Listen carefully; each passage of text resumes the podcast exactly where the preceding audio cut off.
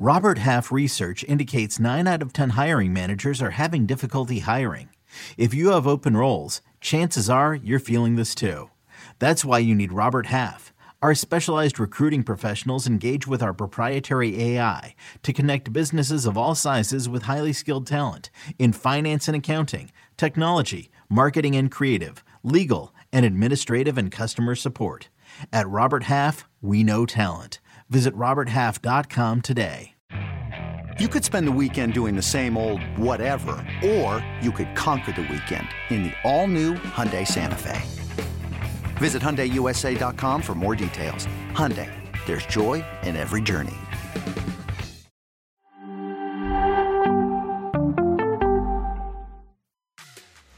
Welcome back to Morning Footy. A busy weekend of football in England. The Community Shield. This is a I would say a pretty big, big game. Actually, I want to get into that and just how, how these teams approach this game. But what did you guys make of this matchup between Arsenal and Man City as we watch the highlights right yeah, now, eventually th- going to penalties? This was a, a big match just for the psyche of, of Arsenal going into this season because Manchester City, they, they won the treble. They, are the team. Mm-hmm. Now they've given up some big big pieces, some depth pieces. Some I'd say Ilkay Gundogan is actually a, a centerpiece for the mm. squad. But Arsenal get their 17th win in the Community Shield and. It, it, it, was an impressive performance, wouldn't you? Wouldn't you say? I completely agree. Uh, if you look at the first half, Manchester City had an xG of 0.1. How, what was the wow. xG of Erling Haaland? I don't know. Do you know? 0.00. Yeah. yeah. I mean, tactically, this was a huge step, I think, for Mikel Arteta. You and I were there, Manchester City. He got bodied. Bodied. I almost got bodied in the stands. Uh, and no, you, weren't and you also weren't on the field helping Mikel Arteta, and you weren't up there helping me either. Uh, this was a huge step forward. There's some question as to how serious Pep takes this, but yeah. he's such a competitive person that he doesn't want to lose. And to be tactically outclassed in that first half this way, it wasn't until the second half where you saw Grealish start tucking back in. They go back to a box midfield. Yeah. I think what you started to see is Julian Alvarez not really that midfielder. He doesn't have that ability. He needs to be a forward and play up top. But that's where Erling Haaland is. So that that combo, if you're gonna, I, disagree with that. Though. Okay, well, you would see him get sort of stuck between uh, Walker and uh, Martinelli. Was able to sort of with, uh, withstand uh, and defend both of them. It wasn't until and also Odegaard and Havertz up top, mm-hmm. putting that press on, stopping them from being able to advance that ball forward absolutely impressive. And I think stopping that is what stopped their ability to move forward. Though for us, for our, for Arsenal as opposed to us, the glaring issue I think is when you saw Grealish tuck in, you really saw Akanji be able to sort of get down that line, and Saka doesn't have the defensive awareness he has the speed to catch up to him, but he doesn't have the uh, defensive awareness to sort of stop him from getting forward. And that's where you can start to create a lot of those issues down that left flank. And also, they're leaving channels open. But if you're an Arsenal fan, like Charlie and I, I think you take from that some real big positives yeah. Yeah. with the Rice a, a midfield. I, I think and at Timber, the end of the day, Tim, Timber, Timber really yes. impressed me. Out of position. Left back, f- filling in, and you just saw his ability to read the game, comfortable on the ball, good time, timely tackles, and, and no mistakes. No. So the, the and his awareness was on point. The, the, he knew where to be and when to be. The only thing with Jurrien Timber, because I, I imagine Arteta's okay with this, because he's he's a right center back in a three-man back line. This is the first time I've ever seen Jurrien Timber play left back mm-hmm. because he wants to cheat to, to that foot he doesn't have that much verticality, but I imagine because he'll pop into the midfield and he'll start to associate with players on the inside it was he, he was he was always turning inside instead of he, he never got high up the pitch. That, and, and we don't we don't want that. And imagine right, right. I understand you Arteta don't want doesn't that. want that. But Zinchenko can give you that. Actually, yeah, you, would, he, you wouldn't ask him. Yeah. He doesn't get down the left flank. You don't want him to do yeah, that. because Martinelli's there the whole time. Right. Zinchenko, right, right. his his main responsibility as he, as he said in, in that interview with Rio Ferdinand, come inside. Yeah, that's and, fine. And you either have to follow him or you stay, and then he has more freedom what, to make. And let me let me just explain. Uh-huh. Jurrien Timber coming in, Rice starts way deeper than Xhaka used to in that position last season. He drops between the center backs. Right. So Sh- Rice will start much more defensively, and that's where you need Jurrien Timber to remain on that back line. Right. But the moment yeah. he starts to go forward, where Xhaka would have spent most of the majority of the game up top, he very rarely would have come back unless he was absolutely needed to. But now when he goes up, Jurrien Timber slides right into that position where uh, you know, someone who's a bit more m- midfield, uh, or I should say, centrally, you know, located, now perfectly in line. What was impressive by Arsenal was how they were able to keep possession. And in fact, Mm-hmm. if, if Kai Havertz gets one of those early goals, one of the two should have Mm. gone in. It, it would have been a different game. It would have, I think, changed the dynamic of how City approached things. Yeah. City, City's a team that, that's very comfortable when it's 0-0 because they can hold possession. But there were moments where Arsenal kind of turned the game on its head in, in the possession. They were dictating a little half. bit. They were dictating a little bit more. They, they, they held the ball. Um, Bukayo Saka was constantly running, running at Akanji, sometimes with th- success, sometimes without. But it was a very different Arsenal performance versus Manchester City, as opposed to the other couple of times that we saw late in the season, where Manchester City was the one that imposed themselves throughout the majority majority of the Yes. game. Just, just quickly, quickly here, because mm-hmm. before I, when I was alluding to this, just how maybe teams approach this game, and, and you guys are both Arsenal supporters, so mentally to get a win over Manchester City when I think it's been the last eight they haven't beaten them, so. Some of the players were kind of talking about that as well, how that can really do a lot for them going into the season, especially like a state. Literally, Aaron Ramsdale called it a statement win. Do you buy Yeah. into that? Do you think that that can be like that can really help propel them? Yeah, it's not so much the Community Shield because Pep Guardiola after said, "Yeah, we've lost the last two, but we've won two Premier League titles, so Mm-hmm. who cares? Community Shield means nothing." Mm. It's more of a way to start the season off on the right foot because Mm-hmm. Arsenal have won the Community Shield plenty of times and have not done well in, throughout Right. the, the season. It doesn't equate to it do- much. it- that, that, that does not equate to winning the Premier League, but I think for Arsenal in this instance, knowing that they're chasing Manchester City, that's the one team Mm-hmm. they feel they need to compete to get over the hump to win the Premier League title. This game does a lot for the the, the mental state of Arsenal. Absolutely. I hope it's Yeah. not a Liverpool situation from last year. Great. Thank you for that. and with that, let's move on. Uh, elsewhere, elsewhere in striker. the UK, the Scottish Premiership kicked off uh, this past weekend as well. Celtics taking on Ross County, and a goal coming here in the 26th minute. Celtic already up 2 0 with this one. Yeah, it's no stranger to goals for Celtic. Kyogo Furuhashi finished that off the counter. And then Matt O'Riley adds the third goal, finishes off a beautiful passage of play. But here comes James Brown. He said fuacada. the, the deflection on the defense. I mean, this is expected, right? Celtic uh, renewed a little bit with a new manager. This was a result of the weekend. I mean, Kilmarnock beating Rangers. Mm. Can you is- say fallen from grace? Yeah, this is not expected. Yeah, I mean, obviously a lot of hype made Oh. around this team in the summer. We know about their expectations as well. I, I mean, it's a two-team. It's a two-horse race. It's a two-horse race. So, so I and mean, you that- got to maintain. In, in, in Scotland, there's always going to be moments where the other one slips up a little bit, and you Yeah. say, "Okay, this is our opportunity," especially especially when they play each other. But every so often, someone will, will drop. But it's mostly perfection. Mm-hmm. There's very rarely match day one. They Yeah. deflected a little bit post game. I think they said something like there- there's still 37 games left or something There like that. But is. but you're a lot of absolutely right. time When it left. is it is a two horse race. How much did this game really matter? We'll, we'll see at the end of I the guess, season. yeah. For bragging every, rights. every game matters Yeah. in this league for Rangers and Celtic because of that competition. And you would you, you would hope, if you're a Rangers fan, that without Ange Postecoglou leaving for Tottenham, that maybe they, they drop a little bit without Mm-hmm. with a new manager, but a, a manager that's already already had success uh, in Brendan Rodgers with Celtic in the past. So obviously he's delighted to start off the campaign with a win. All right. also, shouts to Kilmarnock's uh, logo. It's two squirrels praying over a soccer ball and a guy doing a finger gun. That's pretty dope.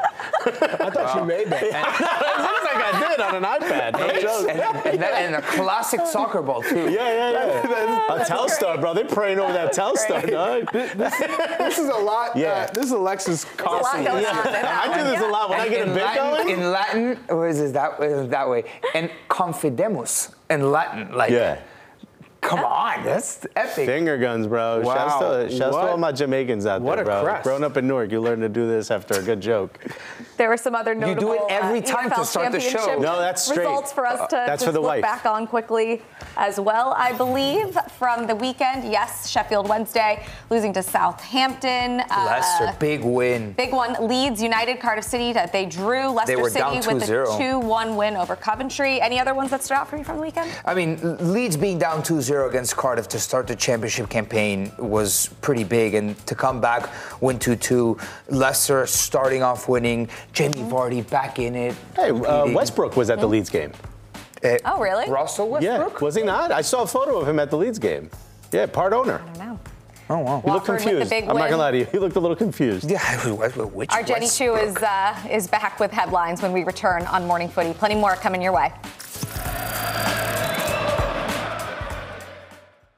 Did you know that while over 60% of Americans dream of starting their own business, less than 20% of them take the first step? The reason? Building a business is tough. Tailor Brands is simplifying the business journey. From launching and managing to growing your business, Tailor Brands isn't just another tool, it's your online business partner from launch to success. With Tailor Brands, building your dream business becomes an effortless experience. Their comprehensive platform guides you through every step, ensuring you have everything you need in one place. From LLC formation to bookkeeping, invoicing to acquiring licenses and permits, and even setting up your bank account. Tailor Brands handles it all seamlessly. And our listeners will receive 35% off Tailor Brands LLC formation plans using our link, tailorbrands.com slash CBS Sports. That's T A I L O R B R A N D S dot com slash CBS Sports. So start your business journey today with Tailor Brands. Welcome back to Morning Footy. Here's a look at our footy fix coming your way. A big matchup tonight between the New York Red Bulls and the Philadelphia Union. Some Leagues Cup action as well. Charlotte taking on Houston. The winner of that game will face Inter Miami. And then World Cup action continues. Jamaica tomorrow morning, early on, taking on Colombia. And France taking on Morocco. And with that, we ha- oh no, not yet. We have a score update. Not yet, Jenny Chiu. Just a second. Uh, we have some score updates for you. Uh, Australia with a two nothing lead or over Denmark so far in the second half of that game. Now we go to Jenny Chiu with the headlines. Um, that's awesome for Australia, by the way, host country doing amazing against Denmark. But uh, Colombia, Jamaica. Now I need to know who's watching it since uh, Charlie called out Nico there. A little, a little joke. It's uh, it, it's uh, we ha- we're gonna have to wake up tomorrow. Like it's like near our alarm clock going off. So don't So worry. we'll all watch together early. Yeah. Yeah, Yeah. let's do it. that- All not together, we'll see you but- guys tomorrow morning. Let's begin with news from MLS. According to multiple reports, DC United is on the verge of terminating Taxi Fountas' contract amid an MLS investigation of an allegation that the Greek forward directed a racial slur at teammate Nigel Robertha. The departure, exactly, will end a stormy 15 month period with the MLS club during which the All Stars' talents have been overshadowed by two accusations of racial abuse, as Charlie alluded to there. Fountas and Robertha were placed on administrative leave during an MLS probe of altercation between them during and after United's loss to New England's Revolution on July 15th. In European news, Atalanta are closing in on their latest summer signing target as West Ham forward Gianluca Scamacca is set to sign a $32 million contract, including add ons. According to multiple reports, the deal between the two clubs has been agreed on, making Scamacca the third West Ham player to leave the Premier League club this transfer window. And speaking of West Ham, they are about to sign Ajax midfielder Edson Alvarez to the Hammers. They are eager to reinvest the $105 million they made from the sale of Declan Rice earlier this summer, and they have reportedly reached a verbal agreement of over $40 million for Edson. The 25 year old holding midfielder from Mexico, who ranks in the top 5% of European midfielders, is expected to sign a deal through 2028. It will be the first signing of the Premier League side this summer. Now let's talk about some record-breaking news in the world of women's soccer. The ninth Women's World Cup became the best-attended one yesterday when over 27,700 fans packed into Melbourne Rectangular Stadium to watch Sweden's penalty shootout win over the United States in the round of 16 to set a new tournament attendance record. The previous record was 1.35 million, and that was set in Canada in 2015. Continuing with women's football, U.S. women's national team veteran Julie Ertz announced her likely retirement from the squad moments after the team's knockout loss against Sweden yesterday. Ertz appeared in every match during the U.S. Women's National Team Championship run in the 2015 and 2019 World Cup. She also played in every minute of their tournament run this iteration. Ertz is a two time Olympian and a World Cup winner with 122 appearances for the U.S. over 10 years, scoring 20 goals. Alexis, this is a tough way for Julie Ertz to go out after such a storied career with the national team. But is this a sign that this is a new time for a new cycle of players? Yeah, and look, no disrespect to Julie Ertz, right? Two-time World Cup winner, two-time uh, World Cup Best 11, uh, two-time uh, USSF Female Player of the Year. I mean, an incredible career, an incredible athlete, and someone who you would hope would uh, lead to the leadership within a squad like this. But I think this is a sign of that taking that turn for uh, U.S. soccer, especially on this women's national team, where we now need to look at the youth. The same thing that happened when the men didn't qualify for the 2018 World Cup. Mm-hmm. We look towards the youth, and there's going to be some rough moments. But we've had rough moments with the with this squad, and for two two tournaments in a row to be knocked out, to me, is a sign that the dominance that we've had over the rest of the world in this women's game is no longer there. And now we need to look at the youth. We need to look at some fresh ideas. And I think, no disrespect to Julie Ertz, again, an incredible incredible player and salute to you for everything you've done for this nation and for the team. Yeah. But I think now the question becomes who's next? And the question becomes who's coaching that next team? And that is a glaring, glaring point. If, if, if, there would have been a little bit more anticipation going into this World Cup with the changing of the guard, with, with, with the mm-hmm. veterans and the new squad, just to have better backup plans with for the likes of Rapinoe, the likes of mm-hmm. Morgan, the likes of Ertz. Like Ertz was like a break glass in case of emergency call up to That's the national team because she was right after having that kid, yeah. and, and, and, we didn't know if she was That's healthy enough. If, um, you, if, you, look back to that time, you know, a few months back, we were wondering if she was even going to make right. the roster, and, and we're going to dive deeper into this whole like in the next block. Uh, and, and Jenny, I'm going to get you. I just want to give her one moment here because I didn't even realize her son's not even a year old yet, and the fact that incredible. she was back on the field in April like she was starting in April. I mean, I had a baby. He's he's a, almost a year and a half. That is so hard to do mentally, physically, emotionally, everything what she did to get back to this place. Just I've always had respect for her and, and all the moms. I know that lots been made about the moms on this team, but like that she could do that in the time frame that she did it and, and really be an impact maker in this tournament. I mean, respect to her and, and just hats off to an incredible career. Yeah. I completely agree, Michelle. Um, just like you guys both said, hats off to Julia. It's the fact that she's coming back from having her baby as well. But I think that this loss at the was so sad because it was the end for quite a few mm-hmm. players um, that we've seen on the national team for a while. Uh, whether they announced it or not, it is the end of their kind of cycle. Um, but as Nico alluded to there, after the Olympics, I think that there should have been a change of guard then, and we might not be in this position. It wouldn't maybe not even just a strong change of guard, just help usher out this generation so it wasn't so it's not so black and white between sure. there's nothing the in the two, middle there's nothing right? in the middle You're it just it felt like this world cup was veterans and youngsters but i also i also don't know that i have the most confidence if that would have happened that Vlatko would have been the right after seeing these tactics in this world cup would have been the right coach to lead that but after a result like this does it in a way make it easier to transition now well there's now, a statement at least it, it's, there, there's it's, a, there's a sure. reason to do it it might right. have been easier with a world cup win to be honest with you and go out on top also, salute yeah. to you you know that's true. Would have been nice. That's, that's a good point. It would have well. been nice, yeah. but now that they're in the, their deepest, darkest moment, you come, mm-hmm. you rise out of the ashes. Mm-hmm. It's a phoenix. It's a mm-hmm. for for a lot of these women. You, you see the potential. There's a lot of young players that got valuable moments with these veterans, mm-hmm. um, and they were able to, you know, see what it takes to win at this level. Mm-hmm. And it's not just running in behind and being direct or playing long ball. You have to have tactics yep. to break down some of these different teams, different styles, be adaptive. If only there was someone on this panel that could break down the tactics yeah, I, of this women's I, I'm actually team. really excited for this, this next segment because Charlie, you are going to do a deep yeah. dive on this team. The one thing I want to say is Julie Ertz was interviewed and she, they, she was asked, you know, what do you hope these young girls kind of take away from this from you, you know, and, and, and some of the other veterans, and she said grit. And I think now is a really important time. They face that adversity, and we need to see that grit. So we'll mm-hmm. see if they pass the torch in that way as well. Like we said, when we come back, we've got a deep dive on the U.S. women's national team where we point the fingers, lots of recaps to get to as well. Selling a little or a lot?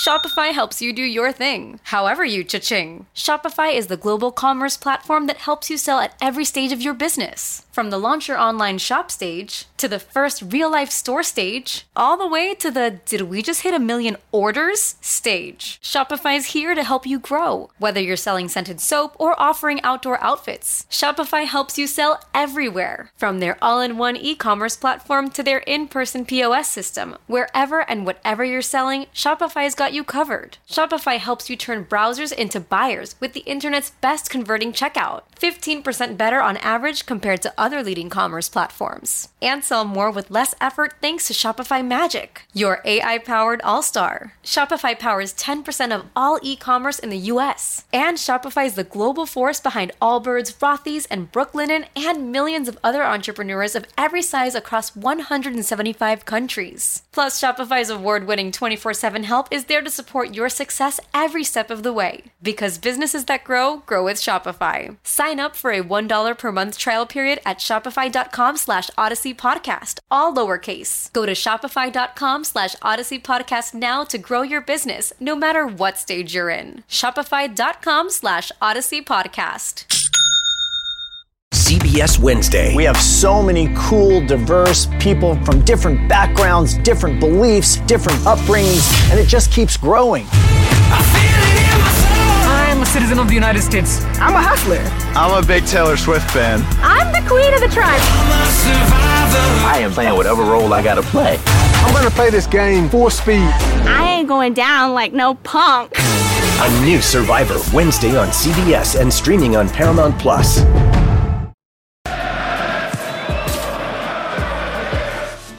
Good morning and welcome back to Morning Footy.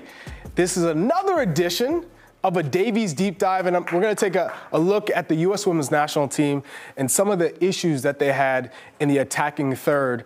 Because, yes, they did have their best match against Sweden in the World Cup, but it wasn't good enough in the attack. And scoring goals was an issue which we didn't anticipate heading into this tournament. So let's take a look at play number one here in transition. You see Sonnett pick it up, and then boom, get on the on the dribble. Sophia Smith is so dynamic, and then this is where you want Alex Morgan, 1v1, but look, hesitating, hesitating. Instead of going at Amanda Ilstedt, she cuts back into her weaker right foot.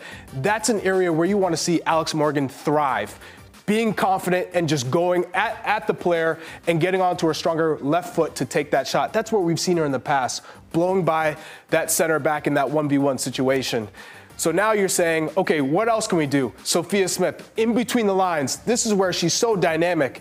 I would love to see her play central because she can find those pockets, check, pull defenders out of space. Now you see Trinity Rodman here she, she's got to buzz to the line and whip it across, cut to her left foot, take a shot, or the runners in the box have to be taking great angles, and that's a play, again, Alex Morgan could be receiving on the far post.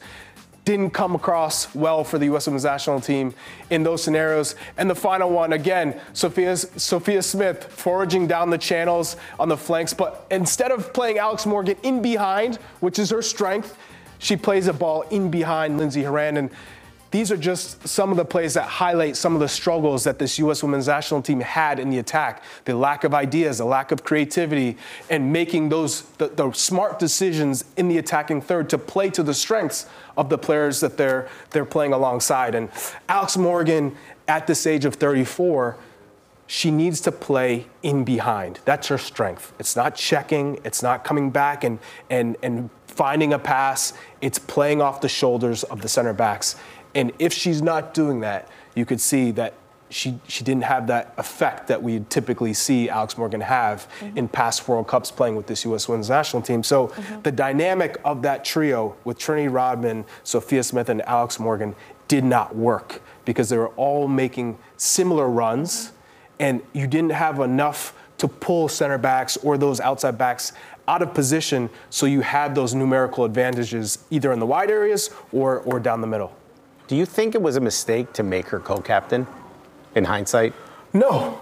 She, she has over 200 caps. It's mm Alex Morgan. If you take her, then there's no reason why she shouldn't be a co-captain. Right. If she's playing, absolutely. Right. The you issue was that she was playing more than you would have if if Charlie Alenovsky. Mm-hmm. What's, what's, what's what a what a horrific horrific what's, what, visual. What, what would have been your 11 yesterday? Vlatko Davies. Oh, yeah. Um, Vlatko Davis, yeah. no. What would have been your 11 not yesterday Yeah, already? well- yeah, yesterday. Sophia Smith, she didn't have a great tournament. She started off with two goals against Vietnam, but that was a, a country that's getting their first opportunity to World Cup, largely inexperienced, and they didn't have the quality. But given that, Sophia Smith offers you so much more as a, as a center forward if she's playing in that position because she checks deep and plays that link up and she has the ability to get in behind and I love her change of pace. She she dribbles at players, which also creates more of those mismatches and gives more space for Trinity Rodman or Lynn Williams or Alyssa Alyssa, Thompson. Thompson. But we never got to see those players because Vlatko did not give them an opportunity.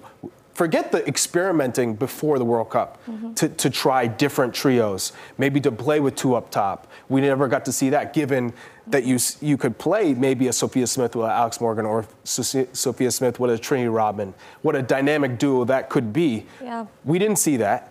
And then even in the group stage, I expected rotations, which you see from every other country. Japan have been flip-flopping their their uh, attacking players throughout the World Cup.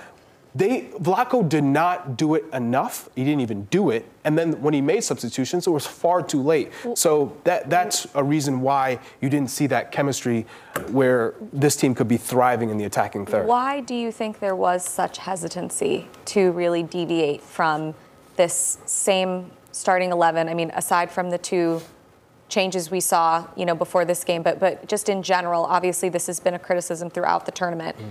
Why do you think the hesitancy was there? I, for me, the ratio of la- uh, you know being stubborn versus not not knowing what else to do. Uh, To me, at the beginning of the competition, is very different to how I feel today. And he took an he he took already from the beginning. He took an unbalanced squad to the World Cup. It makes still makes no sense to me. We talked we talked a little bit about Julia Ertz. It still makes no sense to me why we didn't even see her play in the six. Ashley Sanchez. Ashley Sanchez, the fact that We she goes home and doesn't need to clean her boots is ridiculous to me. we lacked dynamism when uh, until Rose Lavelle was healthy enough to start, and the moments she played, we showed that dynamism up top. As soon as she's out with yellow card accumulation, which I think is a ridiculous rule that it stays once you get to the knockout stages, but whatever. Once she's out for a game, the fact that Ashley Sanchez doesn't even come in as a sub is absolutely ridiculous to me. So why, what is it for me? I'm gonna I'm just gonna say it. He doesn't have he doesn't have the creativity. It's not stubbornness. It's the lack of creativity. He did not know what else to do. That's the only assumption I can come up with. And you just you talked about unbalance. It's not only the roster selections, it's the way the team set up and the style of mm-hmm. play. If you have three wingers, three mm-hmm. forwards that are just north south a, a lot for the most part, Sophia Smith can come inside, but are bombing to, to make runs in behind. Mm-hmm. All three do Yeah, the same runs, okay? Then your midfield, you play with two that do the same thing. Rose Lavelle, when she is healthy, and Lindsey Horan, who can who can play as a 10, but they're bombing forward, and you leave one Andi Sullivan who doesn't have the pace to do it by herself. Mm-hmm. And it's not till a knockout round game, because Ro- Rose Lavelle's suspended, that you go with double pivot sixes and you mm-hmm. realize, oh, we got the midfield back. Oh, we have protection across the back 4 mm-hmm. You didn't think of that until the knockout round to try that. And Emily Sonnett, as great as she was, she was Incredible. phenomenal in that Yes, game. That's not the best option that you have if you had time, given that this is the formation we're going to run with, to make sure that this will help our front three the most, given that that's supposed to be the strength of this U.S. women's national team with the pace and strength and goal scoring prowess that they have. These women are phenomenal as individuals, but as a team, they were not set up well to get the most out of this group. And that comes from the leadership and the coaching. I know the a lot of- 11. I know the 11 you would have fielded. It's uh, it's Alyssa Naeher, the sa- the same back line. You would have done double. Oh no, you would put Lana Cook in the center as a center back. Move Julie Ertz alongside um, alongside Andi Sullivan, Lindsey Horan at the 10, Trinity Rodman at the nine, Sophia Smith and Lynn Williams out wide. You like you, you like that? I do. uh, I do like that. a you lot, that 11? Lynn I like that Williams better came than in- what I saw. Lynn Williams came in and was phenomenal was. at changing the game and just just being so decisive. Mm-hmm. Right? It- it's not about hey, can I you know, do X, Y, Z good and, and do these step overs. Just be decisive Yeah. and be very good at that one thing that you do. And that's what Lynn Williams is. She can beat anyone down the line, and she'll do it, do it, do it. There's no, there's no hesitation, and that is what really hurt uh, Andersson, the, the left back for, for Sweden, who also plays for my former club Hammarby for the women's side. Um, but it's just it's just painful to see that the U.S. Women's National Team crash out, given how much talent they have on that roster. It's not that man they, they were, just weren't good enough. No, we had the players They- on the bench to win. You have the players, yeah. We had the players on the bench to win. Which makes you think that maybe if you're going to look at this, I'm a positive person, uh, glass half full, that the pieces are there. No, the It's glass- just- it's glass is just a question of how to Glass is broken. how Everything's they, spilled. how they all fit in with one another. And there's a little bit of time to figure that out. Uh, we got to move on though. Uh, Ligue 1 kicks off this weekend. We're going to preview that when we return.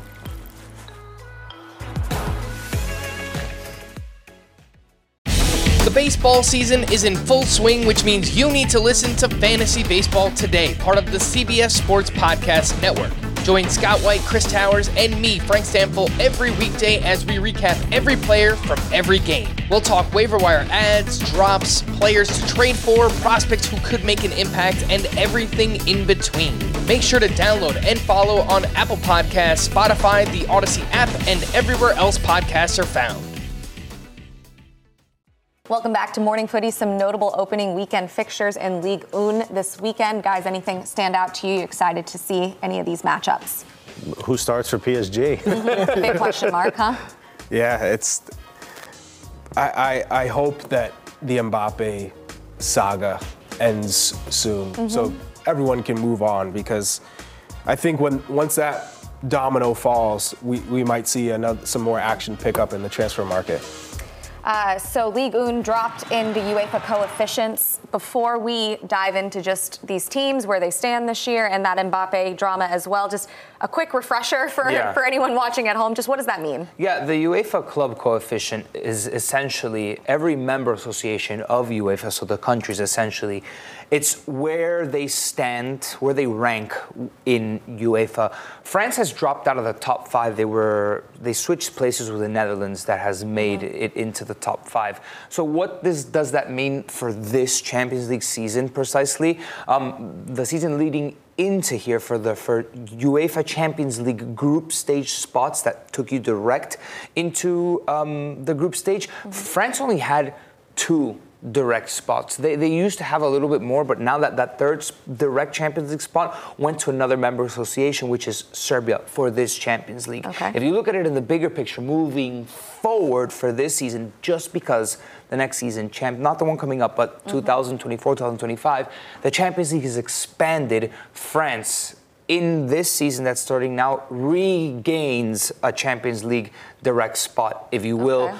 But they could have more, which is what we're saying. They they've dropped significantly because of the way that their clubs and the way that the coefficient is calculated. It's how well clubs do in European competition. And in Champions League, PSG bowed out in the round of 16, and Yeah, yeah. and in the other continental tournaments, there wasn't too much of of, of long, uh, prolonged campaigns. Maybe So- Nice, maybe not. So just for this season alone, is that number two and number three spot like of most importance? Is that where teams are trying to get? Yeah, for sure. Finishing finishing towards Any- the Champions League to top, spot for, right. for the following season, the one after this one, is is is going to be very important. But not only that, I would say the French teams have to do well in European competition at this point. Mm-hmm. It's who does better in Europe, France or the Netherlands? And you saw, for example, and and and. Um, con- Conference League is super important and Europa League is super important. We saw that really long and, and deep run in the Conference League by AZ Alkmaar, for example. That all helps. That all just puts chips on the tables for a certain country. And, and France just kind of Yeah. they lost all their horses very early on. So if you're if you're French, if you're a French soccer fan, ironically, imagine PSG fans are going to have to root for Marseille doing well in in, in I don't think that'll League happen. in- Nope. yeah, I guess so. I, but also, I mean, you know, the Li- Ligue 1 is has been in transition now for a bit of a, a bit of a time now. You know, go back to uh, I think was it last year, or the season before, they had the issues with the TV rights up until the Yeah, last few they minutes. did. They had Um, big During my time, it was solid. Yeah. you're- what happened when you left, bro? And Lyon, Lyon, Lyon and Marseille were always like the top two. Uh, Monaco? Well, Monaco, and there was Monaco there? was very competitive. Um, Bordeaux, and then uh, PSG got bought, and, and the new ownership group came in, and money started pouring in. And then Mm-hmm. that's got and Lille was super strong at the time. Uh, you had Gervinho and Hazard on, You, on you the played same against squad. uh, Hazard? Yeah. Nice. And Gervinho, they were the wingers. And pff, they, that was a squad.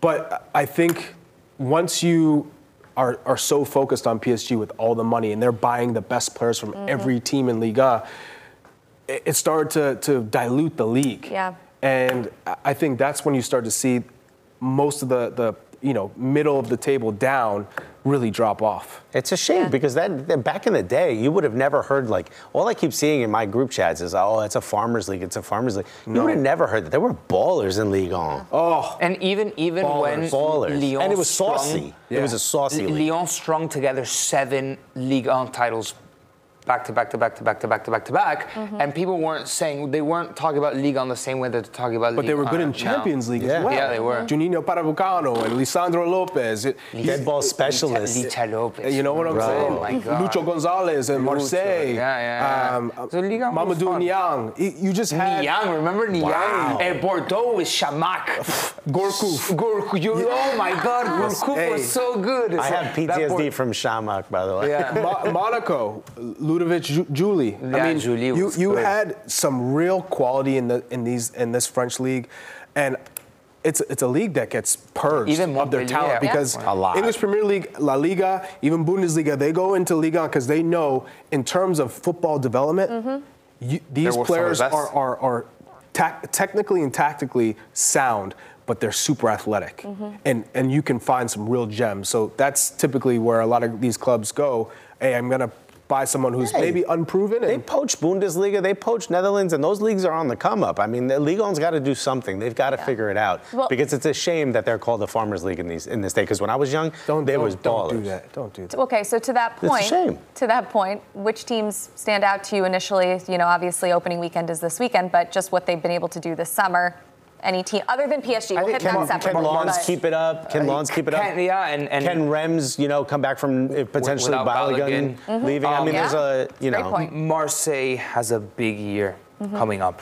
They they have come close, but they're not there 100%. percent Uh, look at up. I mean, with the expectations that the fans have on them, they're arguably.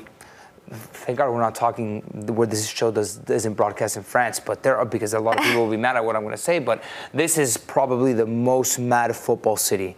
Um, Ounahi Moroccan on the screen You're right there lying. there and, and, and the expectation on this club is now they've suddenly become the little brother when for years they were kind of like the big dogs of, of, of France. They're the only French team to win Champions League. So uh, the expectations on, on Marseille to deliver, uh, you know, they have to lock in that Champions League spot. Like there's no excuses at this point. Yeah. Shout out to Frank McCourt, the owner, Boston native. Wow. Okay. Owns Marseille. He owned the Dodgers before that. But get Yeah. this team back to glory. Let's Yeah. go, Yeah, Frank. France is at a disadvantage when Marseille isn't great. Yeah. That's it. Okay, so we said we were going to touch on PSG a little bit, and obviously the Mbappe saga. You're hoping that that's kind of cleared up by this weekend, and that's been going on for a little while now. They have Luis Enrique, obviously, is a, the new head coach, um, but no Messi, as we know, and, and maybe no Mbappe. What does PSG look like to you going forward? I mean, obviously, still a lot of dominant players on this team, but how did the pieces come together? Well, Luis Enrique has a, a, a big job, a big task, because it's not about winning Liga with PSG. Mm-hmm. It's about winning Bigger. Champions Champions, League yeah. and competing for Champions League. And I, I feel for him because I like Luis Enrique.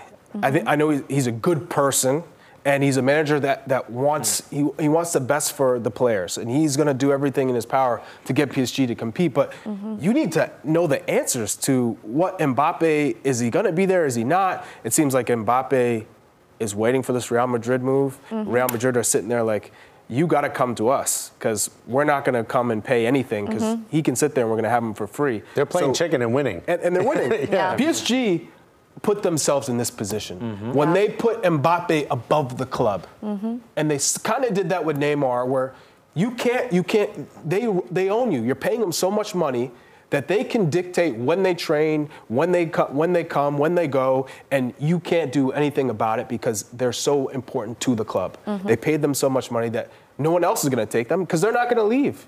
They're going to stay on that contract and say, And what? to the branding, Do the what? marketing of the and club so, and everything. The whole campaign of, of, of PSG is. PSG PSG put this put really put themselves in this. But you know what? I have faith in Luis Enrique. He's always he's like a no mess around attitude type of manager. He wasn't great with Spain, but he was always extraordinarily competitive, Mm-hmm. even when he decided to not take certain legendary figures of the Spanish national team. Um, you would have liked him to be maybe lift a trophy or two, but he was in Nations League at the Euros, a little bit underwhelming at the World Cup, but. Um, he's a good manager. Look what he did with, with, with Barcelona, Yeah. with a very talented Barcelona team. He knew how to manage mm, A lot of big person- personalities, yeah. yeah, personality that go along well together. I think at a different there's a different energy between that Barcelona team and, and, and this PSG side that I feel like there's a little bit more of entitlement. I was, was going to say, team. how awkward do you think it is for Ethan Mbappe? Uh, that's the Mbappe. I think PSG should call Real Madrid. Go, yo, you want Mbappe for 10 million, and then say Ethan Mbappe. We got to go to break. Yeah. Uh, when we come back, we're previewing the Women's World Cup matches headed our way over the next day or two, so stay with us on Morning Footy.